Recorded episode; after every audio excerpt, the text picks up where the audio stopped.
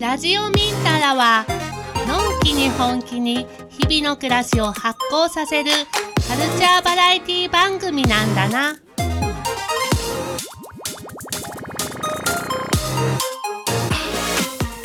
遊ぶにはミンタラへようこそ。この番組では日々の暮らしを発酵させるさまざまな話題を多彩なゲストをお迎えしながらグッドミュージックとともにグッドバイブスでお届けしてまいります。私にどもの川野春人と申します。今週もよろしくお願いします。まずはいっきょく、先日水曜日に発売されたばっかりの新曲です。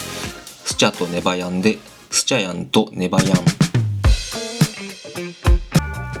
はい、スチャとネバヤンでスチャヤンとネバヤンお聴きいただきました。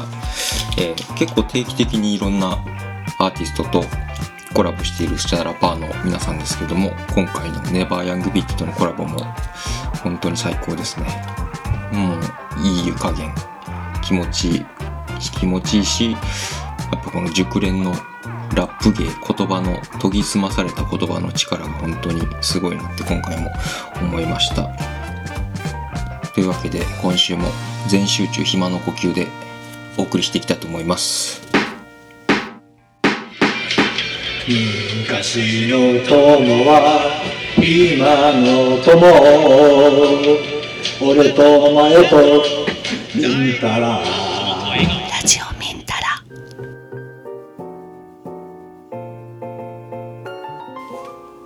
えー、っとですね、先週先々週とこの間あのお話ししたえー、っと雑誌の企画がありまして、雑誌を作ってるんですよね今で。あの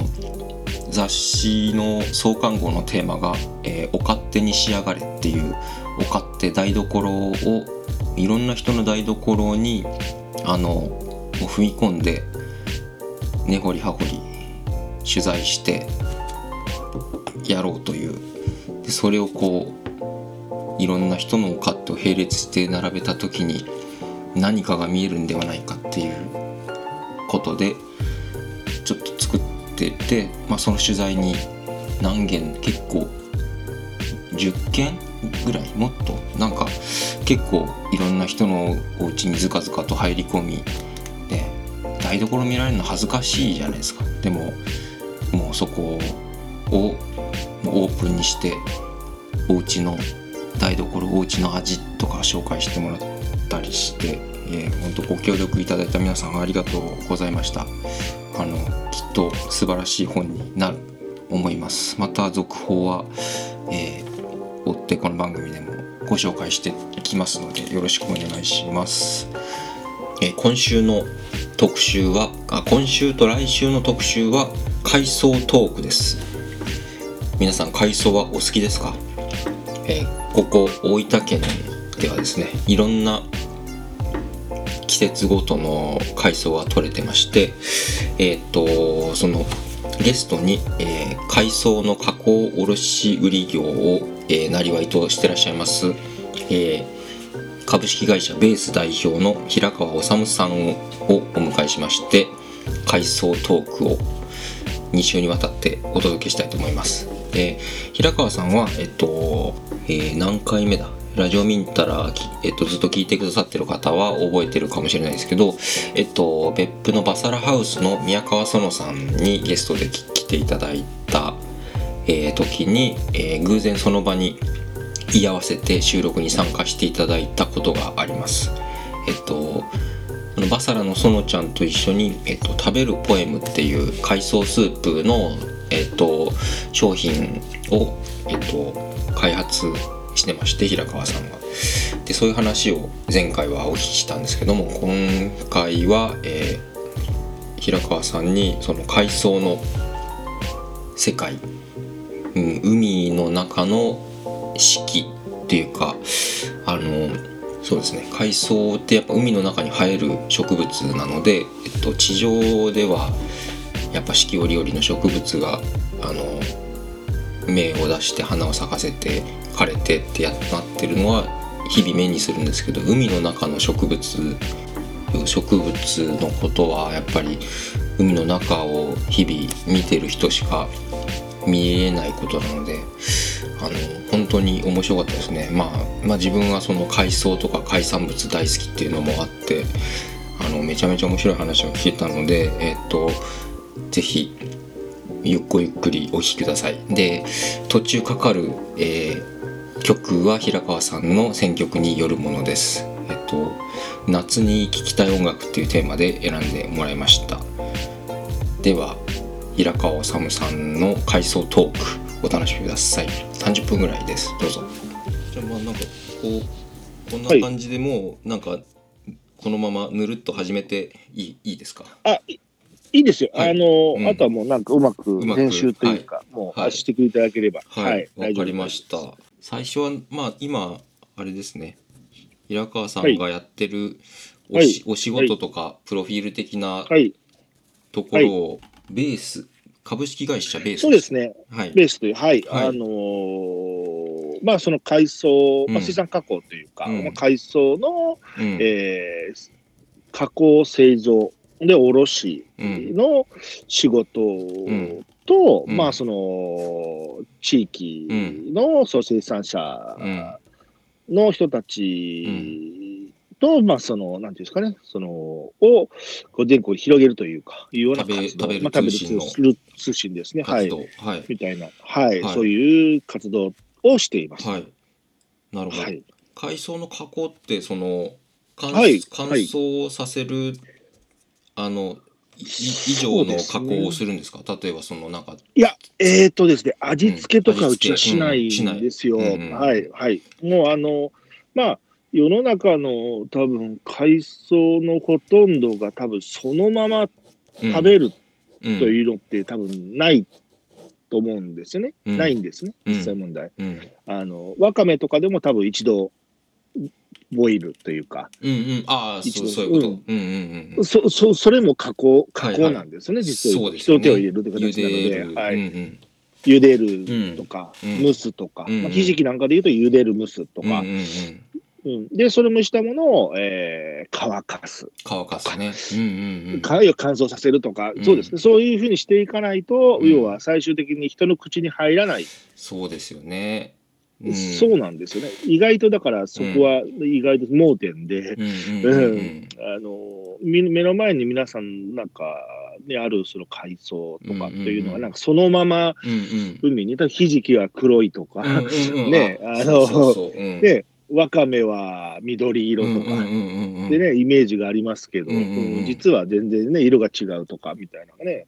うんうん、あったりするんですけど、実はそういうふうにこう人の、あの手を入れないと食べ、うんうんられない、うん、そうなんですよね。実は食べ物であるっていう、はいはい、うん、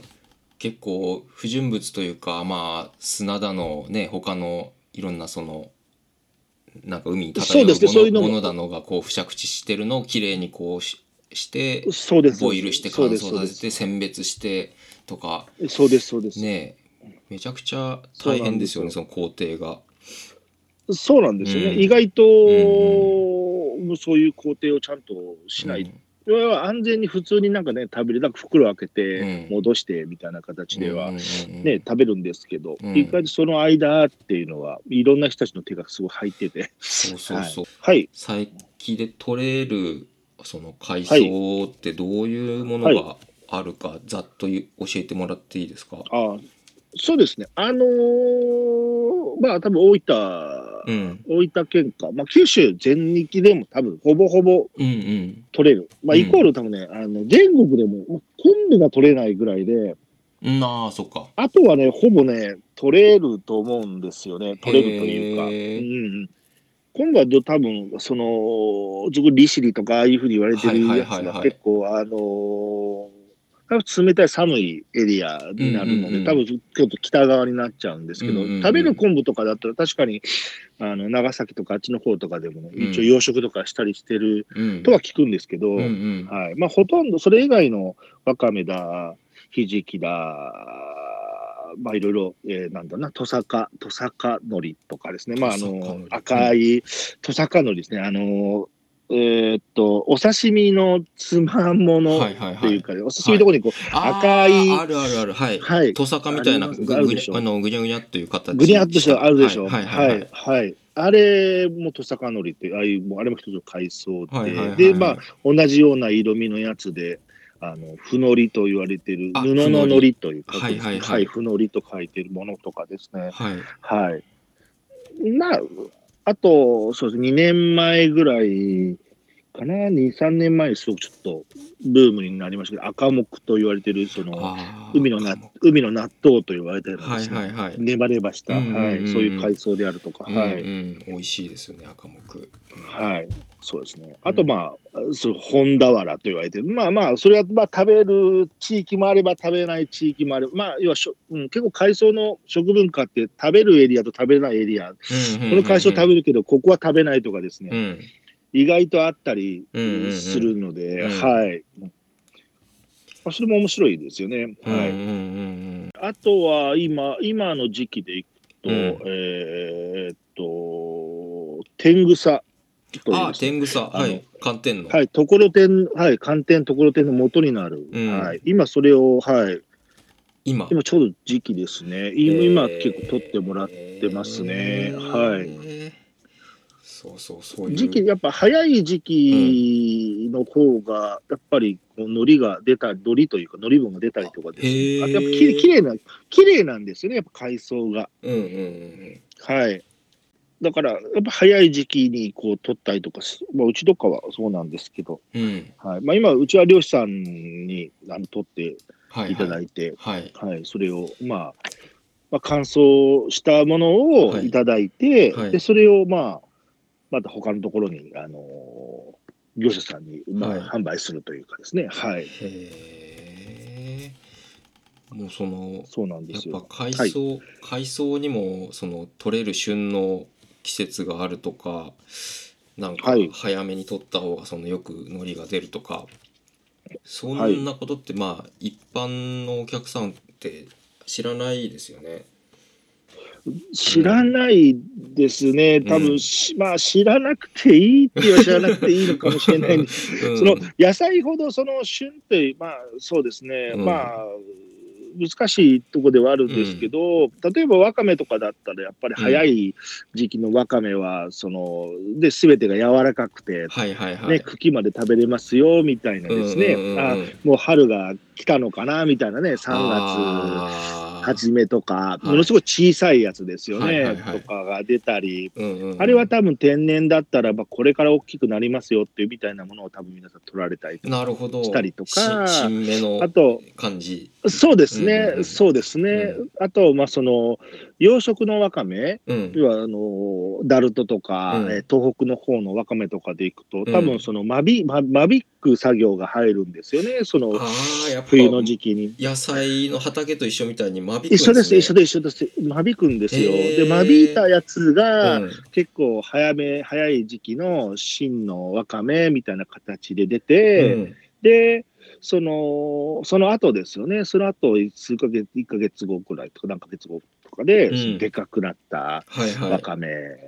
が普通にまあ取引されて、今度そういうが加工加工用とかですよね。はいはいはい。はい、あの増えるわかめちゃんみたいになってるのは、はい、そういうとかにこうやつ、お、そう、大き、うん、大きくした綺麗なやつですよね。うんうんうん、はい。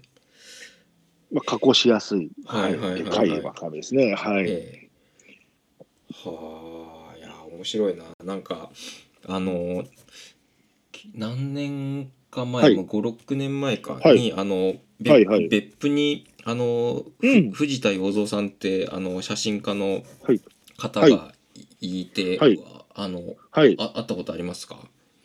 ああ、僕ないですね。ないですか、多分、はい、まあなんか、はい、あのばね、バサラの園ちゃんとかも親しくね、うん、し, してる。あ、そうなんだ。あ、そうなんだ。なんというか、まあ、別府の別府というかなんちゅうか、うん、まああの生き字引的なあの写真家のあの方なんですけど、はいはいはいはい、その方が海海藻の面白さについて、はい、なんか何の時かなんかの時にすごい海藻は面白いんじゃみたいな話をすごいしてくれたことがあって、えーあえー、めっちゃ聞きたい。あの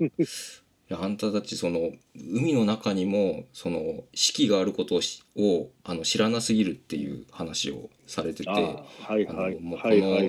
の一番寒い時期にはこういう、うん、あの海藻があの取れて、でまたなんか暖かくなって、はい、こう春が来るかなっていう時期になるとこういう海藻が出てきて、でさっき言ってみたみたいな、はい、わかめの新しいやつが出てきてとか、はい、でまた夏は夏の海の中の景色があって、うん、秋冬ってその地上でその桜が咲いたり紅葉したりするとかいうことと同じように海の中にも季節ごとの、あの景色があるんだぞって、うんうん、それを意識してあのあ海と接しなさいみたいな、そういう話をしてくれて、はいはい、むちゃくちゃ衝撃を受けたんですよね。そういう世界観を持ってなかったんで、やっぱ知ってる人しか知らないじゃないですか、はいはい、そういうこと。はい、で、はい、そうですね。なのでだから、まあ、そういう、まあ、実際そのねいちねんかん通して海に潜って見るわけじゃなくても、まあ、そういう海の中にもいちねん通して、はい、あの季節ごとの風景があるんだって感じながらこう過ごすとやっぱよりこうなんか世界を見る目が豊かになるというか、うん、あのまあすごいいいよなってその時すごい思ったんですよね。で、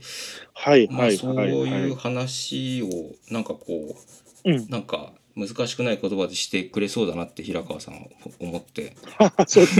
場もすごくよくご存知だしはいはいはいまあそうですね、うんうん、まあ自分たち、うん、自分のまあなんていうんですか視点からでいけばその、うん、やはり、まあ、まさにそのカメラマンの方がおっしゃっている通り僕も多分、うん、常にこう浜と浜を歩くと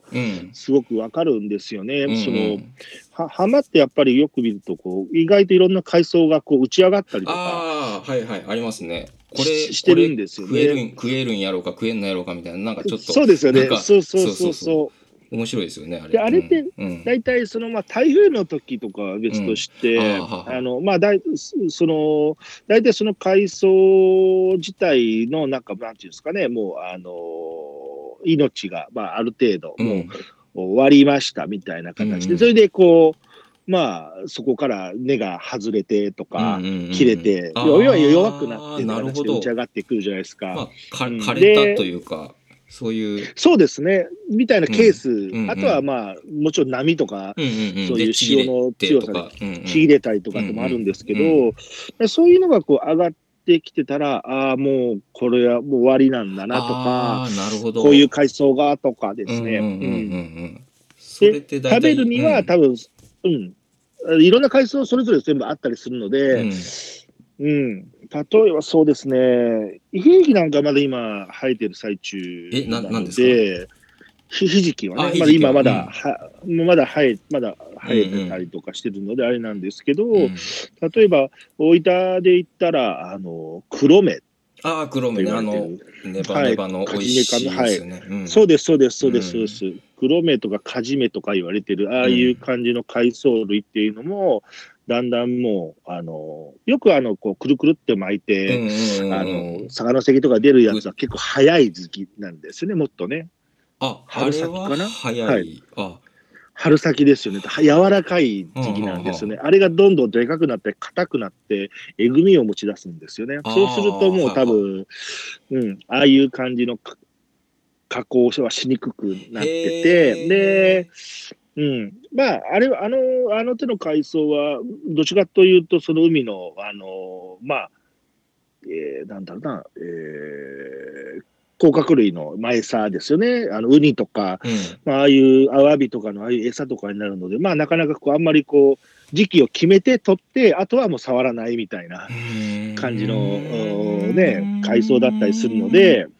でそういうのがこう打ち上がったりとか。うんしてくるんですよねやっぱ切れてはいはいはいはいはいなんでああもうそんな時期かみたいなあもうちょっともう早早もう黒目の時期は終わってんなとか、はい、カジメの時期は終わったんやなとかみたいなとかは、はい、うん、えー、まあもうそろそろかなはいとかあったりしますよわか、わかめなんかもそうですよわかめもそうですよわかめもあ、えー、天然のわかめなんか打ち上がったりしますかはい甲殻類はそういう海藻を食べるんですか結構エビあのー、アワビアワビアワビとか貝とか、うんうん、特にウニなんかはよく言いますよねウニはやっぱカジメとか、まあ、黒目類とかその類のものをすごく食べて、まあ、逆にそれがあまりにもひどすぎるとあの全部その磯の海藻を食べ尽くして、うん、今よくある 磯, 磯, 磯焼けと言われてる、うんうん、あのもう海藻も何も生えなくなって、はい、で魚がその卵を産みつける場所がなくなって魚がいなくなってってよく言われるあの現象が、はい、あの起こると言われてるんですね。だから難しいんですけどねその辺が、うん、磯焼け。へー、そうなんですよ。結構もう大分も少しずつですけどね、ちょっとずつですけど、うん、そういうのがもう出てきてますし、はい、他の地域なんかはかなり本当に、うん、はい、あの出てますよ。へー、はい、もう昔じゅうねんまえ産地だったところがもう全く取れなくなったとか、うん、海藻がとかっていうのは、はい、もう普通に出てきてるので。へー、それって、はい、その、はい、今まではなかったことなんですか？少しずつあってたんですけど、うんうん、そのそれがどんどん激しくなっていった。激しくなって。で、あとその、うん、はいはい。まあいまあ、いろんな、そのなんか原因があるらしいんですけど、はい、そのまずはよく言われるのがやっぱりその海がきれいになりすぎたっていう。きれいになりすぎた。はい。どう、どういうことですか？うえーとですね、あの海藻類っていうのは全部その 海の、海の中のいろんなその養分を、はい、その海藻の全体で吸収して大きくなっていくっていう。うんですよね。けど、うん、その要するに海、まあ、完全に言うと 海, 海自体の養分がすごく今減ってるっていうか弱くなってきてるんですよ。はいはいはい、これあのまあで昔はこれまああの言葉を選ばずに言うとやっぱその下水とかも海に流されたりとかしてみたいなんで、まあ、うん、けど実際問題、うん、そこでちゃんとその海藻とか浄化をする。あ、なるほど。浄化作用ということですよね。ええ、カキとかもそうですし。ああ。え、そう有機物が減ったっていうことですか？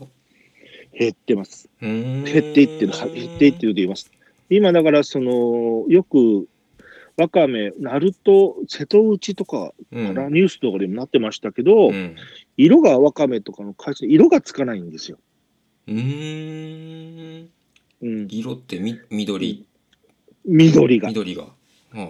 緑がつかないんです。つかない緑色じゃない緑色じゃないんですよ。えー、色素がないんですよ、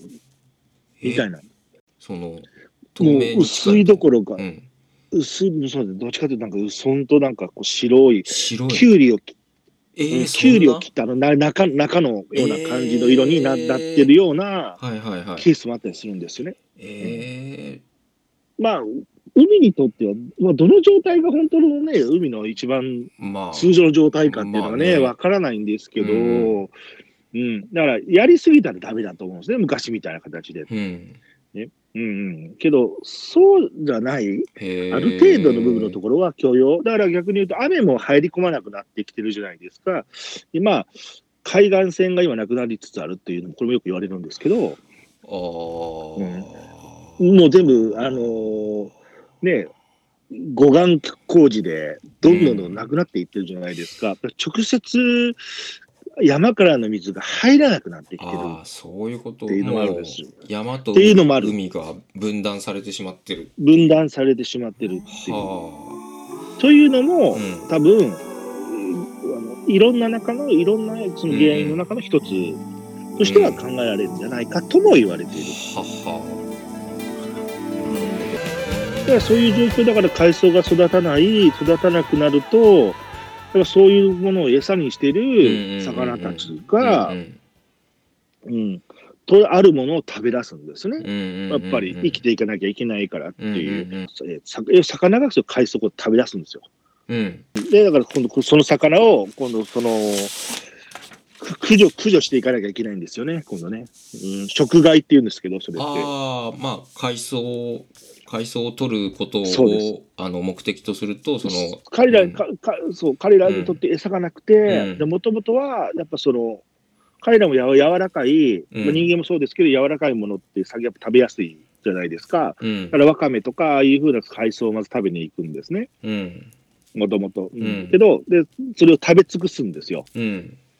で食べ、食べ尽くすと今度、他の海藻に行くんですね。だから今度、例えばひじきなんか今まで食べなかったんですけど、うん、本田原とかは、うん。食べなかったのに、そいつらを今度旅立つんですよ。うんうんうんうん、短い時ですね。うん、だから、伸びては食べ、伸びては食べみたいな感じで、伸びなくなって、うんうんうん、で、また違う海藻を食べるみたいな。だからよく本当今年今年生えてないねってこと本当によくあって、えーうんまあ、それでその魚が悪いは悪いせいじゃないんだけど、うんうんうん、うんけどやっぱり駆除をやっぱり今最近の方とかもそうですけどちゃんとそれを今駆除して、うんうん、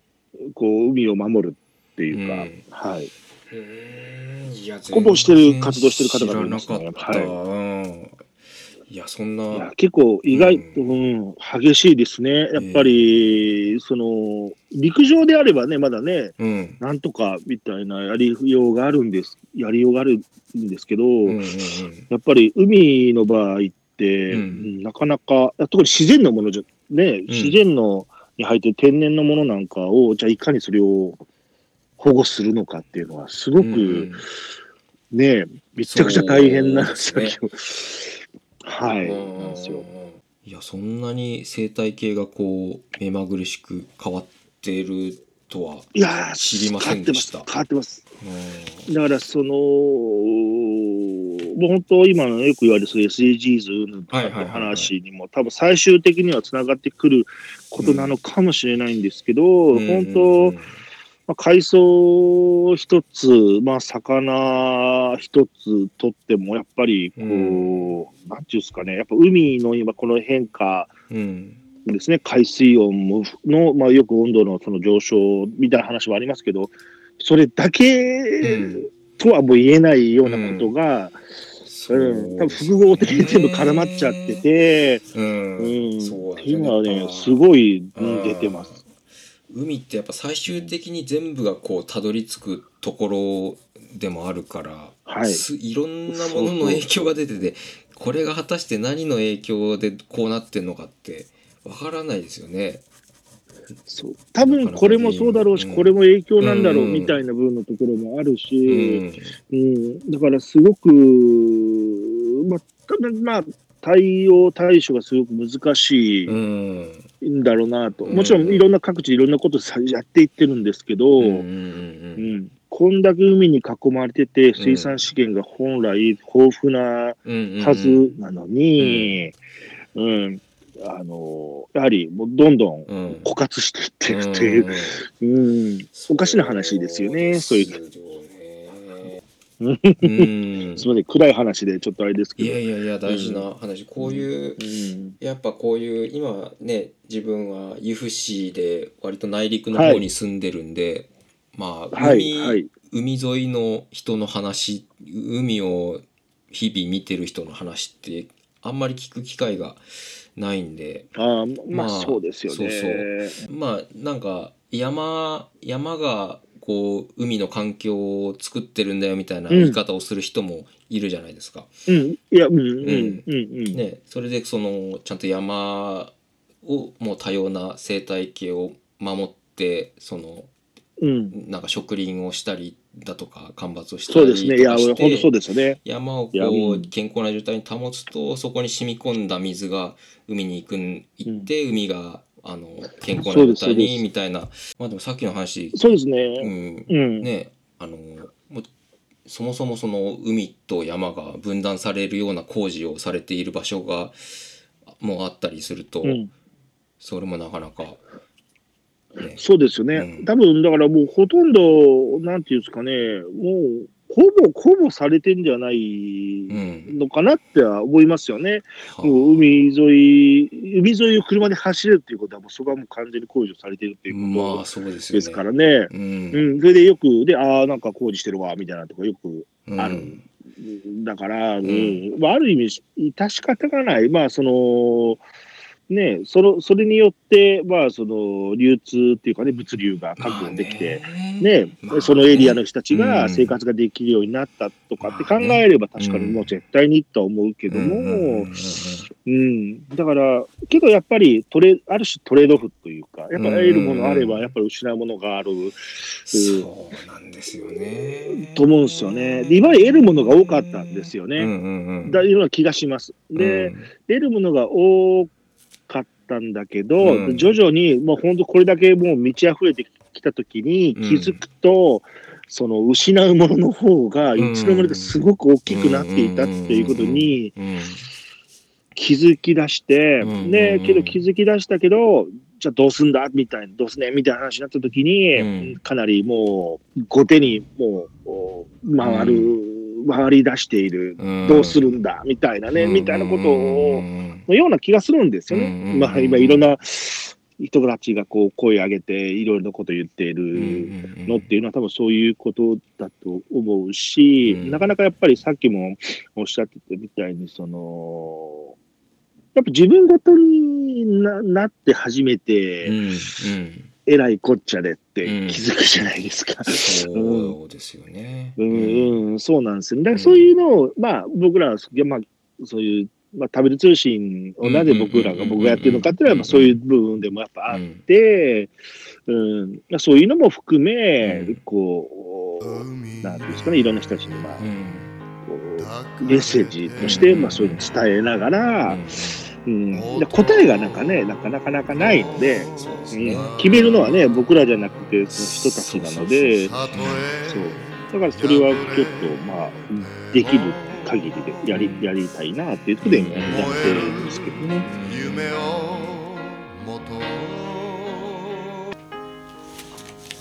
はい、いかがだったでしょうか。平川治さんの回想トーク、魚のことを彼らと呼ぶ男、平川治の話、熱かったっすね。でやっぱ結構後半はシビアな、まあ、全然あのちょっと不勉強で私たち知らなかったみたいな、ね、海の現状も、あのー、知ることができて非常に有意義なお話聞けました。やっぱ問題点がね、まあ、答えが出なくても問題が、あのー、共有できるっていうのはものすごく意味のあることで、はい、まあ運よくねこの、